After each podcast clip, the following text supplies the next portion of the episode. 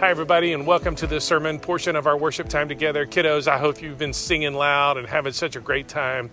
Thank you again for joining us. Today, we're going to open our Bibles to Jeremiah chapter 29, verses 1 through 13. So, Jeremiah 29, verses 1 through 13. And here's my good friend Brian Haynes, who's the lead pastor at Bay Area Church, our closest allies in ministry, to read for us. Hi, I'm Brian Haynes, and this is Jeremiah 29 1 to 13. These are the words of the letter that Jeremiah the prophet sent from Jerusalem to the surviving elders of the exile and to the priests, the prophets, and all the people whom Nebuchadnezzar had taken into exile from Jerusalem to Babylon. This was after King Jeconiah and the queen mother, the eunuchs, the officials of Judah and Jerusalem, the craftsmen, and the metalworkers had departed from Jerusalem. The letter was sent by the hand of Elasah the son of Shaphan, and Gemariah, the son of Hilkiah, whom Zedekiah, king of Judah, sent to Babylon to Nebuchadnezzar, king of Babylon. It said, Thus says the Lord of hosts, the God of Israel, to all the exiles whom I have sent into exile from Jerusalem to Babylon. Build houses and live in them, plant gardens and eat their produce, take wives and have sons and daughters, take wives for your sons and give your daughters in marriage, that they may bear sons and daughters. Multiply there, and do not decrease. But seek the welfare of the city where I have sent you into exile, and pray to the Lord on its behalf. For in its welfare you will find your welfare. For thus says the Lord of hosts, the God of Israel Do not let your prophets and your diviners who are among you deceive you, and do not listen to the dreams that they dream, for it is a lie that they are prophesying to you in my name. I did not send them, declares the Lord. For thus says the Lord When seventy years are completed for Babylon, I will visit you, and I will fulfill to you my promise, and bring you back to this place. For I know the plans I have for you, declares the Lord plans for welfare and not for evil, to give you a future and a hope. Then you will call upon me and come and pray to me, and I will hear you. You will seek me and find me when you seek me with all your heart. I will be found by you, declares the Lord, and I will restore your fortunes and gather you from all the nations and places where I have driven you, declares the Lord, and I will bring you back into the place from which I sent you into exile. The heart of this series has been that we would relate to God out of our faith instead out of our instead of out of our fear. And that's a critical step for us to take during these days. And so um, this sense of this path to peace, where we exercise our faith over fear, is a um, it's a it's a step here that, that I hope we can take. So um, Jesus last week talked about how the path to peace begins in our hearts. He says, "Don't worry about tomorrow." He says, "Look at the birds of the air." He says, "Look at the the uh, flowers in the fields, how intricately they're woven together." We can we can live with a sense of peace in our lives because we have hope hope that God, is a, as a good father, is going to take care of us. He is intimately involved in our lives, and that He places value on you and me. Today, I want to turn the corner and talk about how we can have hope in the midst of our circumstances. The passage that we're looking at today is a passage where Jeremiah writes a letter on behalf of the Lord to those who are in exile. Now, exile was a historical event that happened, and it was a, a culture shaping event. It's in the 900s, uh, the kingdom of Israel was divided into a northern and southern kingdom. In the 700s, the kingdom of Israel, the northern kingdom, was taken away. In the early 500s BC, the southern kingdom of Judah was taken away. And it's in that last section, uh, in the early 500s, that we're talking about here. Nebuchadnezzar, the Babylonian king, had come, he had invaded um, he had invaded Jerusalem. He had ransacked it, torn the walls down, burned the temple, burned all the houses, taken people away. And so here you find a people who are um, dislodged from their place. They're literally displaced from everything that they've known, and their lives are completely disrupted. They do not um, know what is normal anymore. Normal is being defined for them, and they are living under rules that they did not have a say in, that they did not agree to, but they must indeed embrace. Does that sound familiar to anybody? Of course it does. So, I want us to think about two words as we dive in here to the text. And the first word is the word flourish. And it points you back to verses 4 through 7 um, to, to find that word. Here we go. You ready? Uh, Thus says the Lord of hosts, the God of Israel to all the exiles whom I have sent into exile from Jerusalem. Now, don't miss that. just real quickly, he says he is the one who has sent them. Um, uh, th- this exile was a result, it was a judgment upon the people of Judah, this, that southern kingdom, because of their idolatry. And, and times of testing have a way of revealing idolatry in our hearts. So we, in our day, may be finding idols of busyness or idols of, of finding security in our finances or any number of other things. And God, right there, is dealing with those things. So, He's the one who's, who did this. And so I just want to be clear about that. God hasn't surrendered um, control of the universe to anybody else or anything else, uh, and He has not ceded any ground or rule. So here we go, verse 5. Build houses and live in them, plant gardens and eat their produce. Take wives, have sons and daughters. Take wives for your sons, give your daughters in marriage, that they may bear sons and daughters. Multiply there and do not decrease but seek the welfare of the city where I have sent you into exile, and pray to the Lord on its behalf, for in its welfare you will find your welfare. So I want you to think about the word flourish.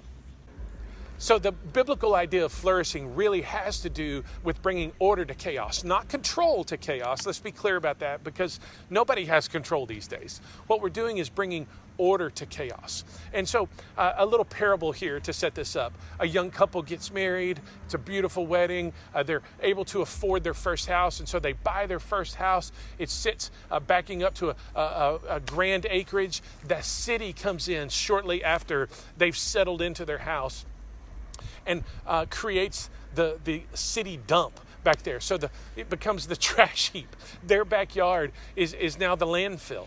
And you can imagine all the sights and the sounds and the smells that go with that. And of course, they're just crushed. Well, they both like working outside of their yard, so they figure, oh, well, let's do this. Let's do everything that we can here.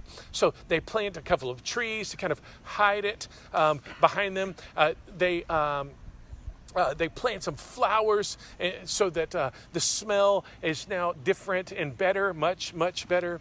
Um, they're able to uh, create some beauty in the middle of that, and they sit on their back porch and they enjoy that. Now, does the landfill still get seen every so often? Sure. Do the sounds come rolling over their fence and, and over their garden area? Absolutely. Do, does the smell waft in between the smell of their gardenias and their roses? Yes, absolutely. The the hibiscus that's the hibiscus that's growing there, it can't hide everything. But what they've done here is create a little a, a little garden, a, a little um, spot of beauty and flourishing there, even in the midst of, of chaos that's happening around them. And I think that's a good parallel for us because we are creating little Edens, so to speak, these little mini Edens in our own hearts, in our houses, uh, in the areas that we are responsible for. We're creating these little mini Edens, and I, I think that's really amazing uh, that we get an opportunity to do that. So um, you see that uh, just back in, in verse. Um, uh, uh, six in particular. Uh, take wives, um, have sons and daughters. Take wives for your sons. Give your daughters in marriage that they may bear sons and daughters. Multiply there. Do not decrease. So that picture of a, a, mini Eden in our hearts and in our homes, it's a, it's a great place uh, for us to hear what God said to Adam and Eve back in Genesis chapter 1, where he said, um, uh, be fruitful, multiply, fill the earth, subdue it. That's that's what Jeremiah is referencing here when he says, "Get married, um, have kids, give your kids away in marriage, plant gardens, build houses." That's what he's saying. He's saying flourish there, create a little mini Eden wherever you go. That's where that's where you want to be. That's where you want to be. We are making the most out of our situation, the situation that we find ourselves in, by doing what we know God wants us to do. In this case, fulfill this kind of cultural mandate from Genesis 1, fulfill uh, what he's saying here. We would make the most of this time here by doing what God uh, we know that God wants us to do. So it, it sounds maybe something like this I, am going uh, to make the most of where I am right now, and I'm going to trust God with the rest which, you know, honestly sounds a lot like seek first the kingdom of God and his righteousness, and all the rest of this will be added to you. So, um, our, therefore, I think this is the big principle that we walk away with this idea of flourishing on. Um, therefore, our obedience does not depend on our circumstances. That, that is true when we are persecuted. Uh, it is true when we are persevering, like we are right now.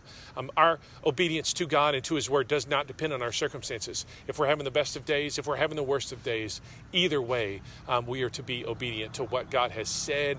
And what we um, are responsible for is understanding Him and then responding to Him in obedience. What we can control and what we're responsible for is not who or what or when, but it's how. How do we respond to the circumstances in which we find ourselves? How do we obey God in those circumstances? And how do we relate to one another um, in those circumstances? So um, we could say things like this I am choosing to humble myself. Well, I mean, it's good because we're certainly not in control here. It's a good thing for us to humble ourselves right now. I am choosing holiness. I am going to look differently and think differently and pray differently and post differently. And I'm going to do all those things differently. I'm going to be different. I am going to choose holiness. I am going to choose to forgive because the people around me, the people who, um, are close to me right now, um, man, they, they, offend me, they set me off, and so I'm going to choose to forgive. I am going to choose to show empathy. I'm going to um, uh, think about where they are and what they're experiencing, what they're feeling, what they're going through, and I'm going to step into their world and, and choose that. Uh, I'm going to choose to love my neighbor. Um, it may be difficult right now because their kids' bikes are in my yard or whatever, but I'm going to choose to love my neighbor. I'm going to choose um, to outdo uh, my spouse or my kids in showing honor. Um, it may be hard some days, but I'm going to choose to do that. Or and or uh, I'm going to choose to pray and really submit myself to God in prayer. So those are the ways that we can express our obedience, even in the middle of the circumstances in which we find ourselves. Therefore, what we do is we seek, as it says in verse 7, we seek the welfare of the city uh, where we've been sent. Uh, and and because why do we do that? Because and we're going to pray for it. Why do we do that? Because in its welfare we find our own welfare we look outside of ourselves. Um, we don't just see this as a, a day after day after day um, uh, song on repeat. Instead, we look outside of ourselves and find incredible um, opportunities to serve God. We seek the welfare of the city, the, our, our own hearts, our family, the house, our area, the spaces where we go. We seek the welfare of the city. So that's word number one is flourish. Word number two is the word future. And this, if you know a verse in Jeremiah 29, this is probably um, the, the verse that you know. It's, it's verse 11. For I know the plans that I have for you, declares the Lord plans for welfare, not for evil, to give you a future and a hope. Then you will call upon me and come and pray to me, and I will hear you. That's what he says. So, I want to just think about the future. The timing of all of this, I just want to say, is in God's hands. It's certainly not in ours. It's certainly not in mine. Um, th- there are people who come along and they say, well, it's going to be done by this, uh, it's going to be uh, over by here or over by this time or whatever. This was true back in their day. It's true in our day. You think of all the people who are um, uh, putting stuff out there, uh, whether they're baptizing it um, in some ridiculous religious way or not, um, whether they're taking the political angle or the spiritual angle or the relational angle, doesn't really matter. The timing of all of this, folks, is in God's hands.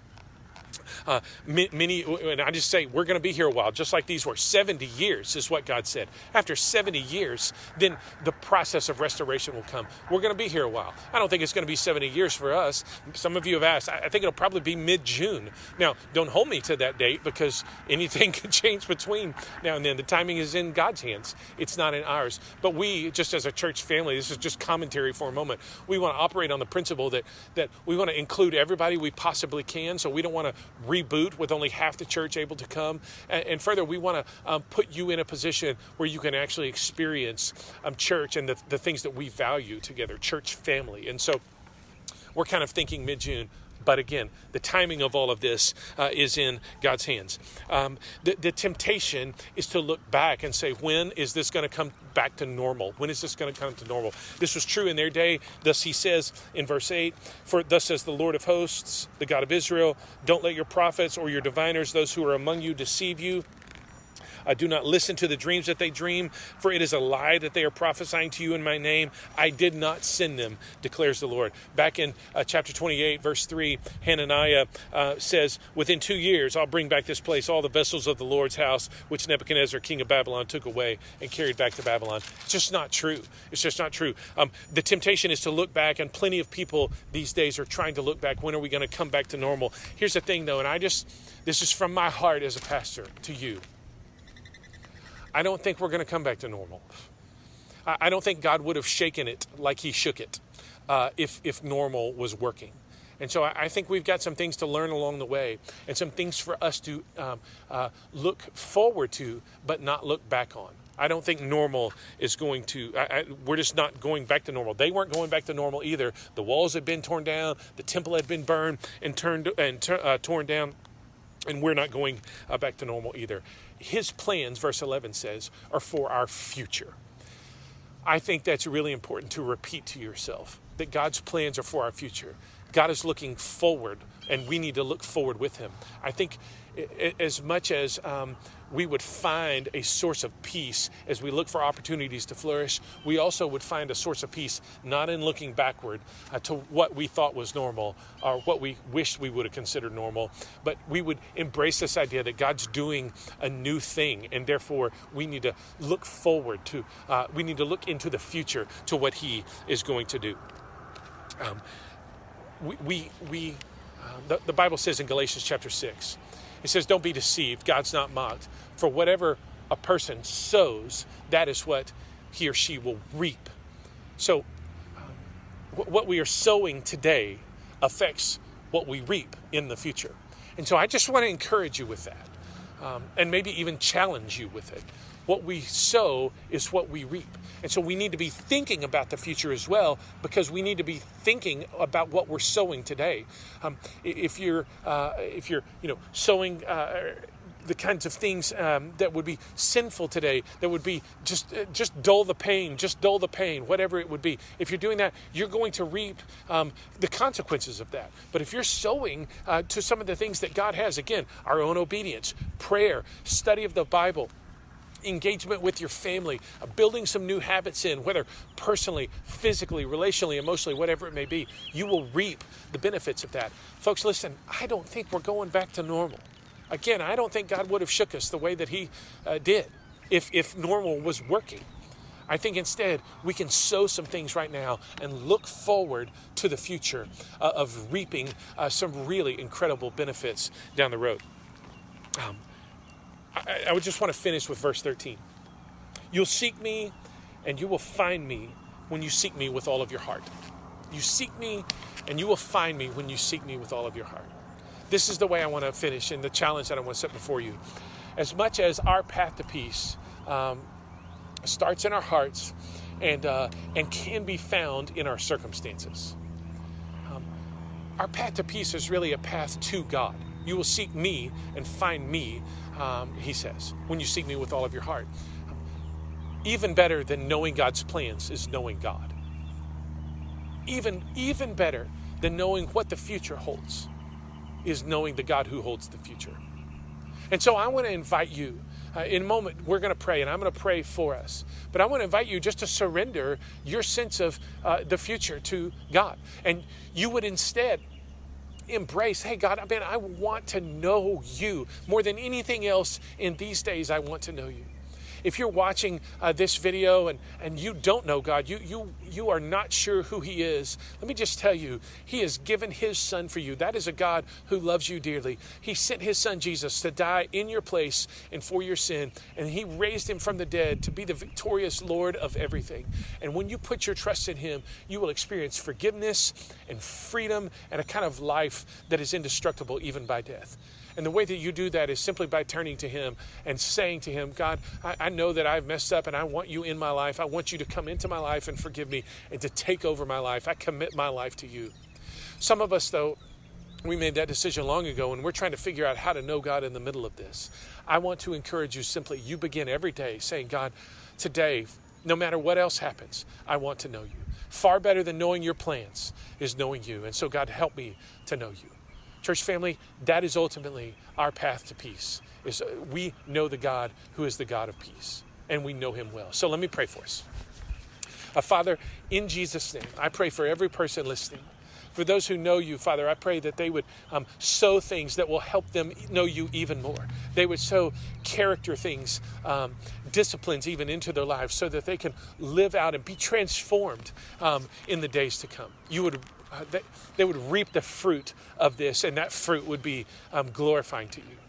For anybody who's listening who doesn't know you, God, I pray that today you would draw them close to you. Just a couple of chapters later, you say, You draw people with cords of loving kindness. God, I pray that you would draw them with cords of your steadfast love for them, and uh, they would know you today.